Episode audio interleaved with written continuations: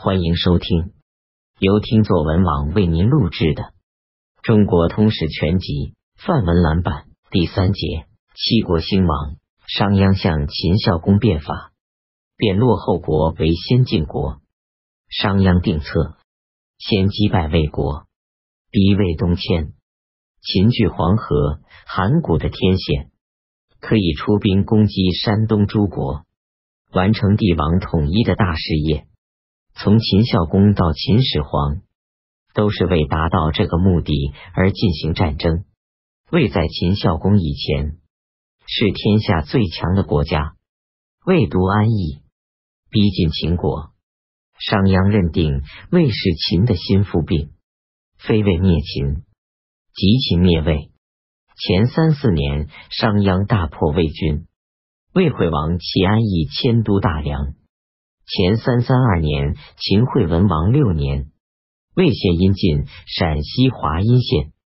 前三三一年，秦大败魏兵，斩首八万。次年，魏县黄河西岸的求和。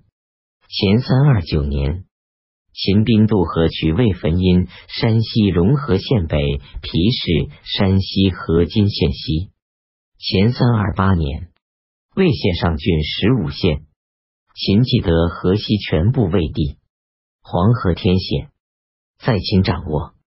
从此，秦不断攻夺河东魏赵土地，主力则出函谷关攻击韩国。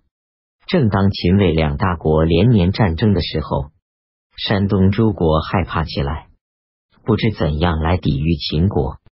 测试洛阳人苏秦创合纵说：前三三四年。苏秦见燕文侯说合纵的利益，文侯送他车马金帛，去联合各国，赵、韩、魏、齐、楚都听从。赵王做纵长，苏秦一人配六国相印。所谓合纵，就是从燕到楚，南北合成一条直线，共同反对西方的秦国。苏秦合纵的规约是。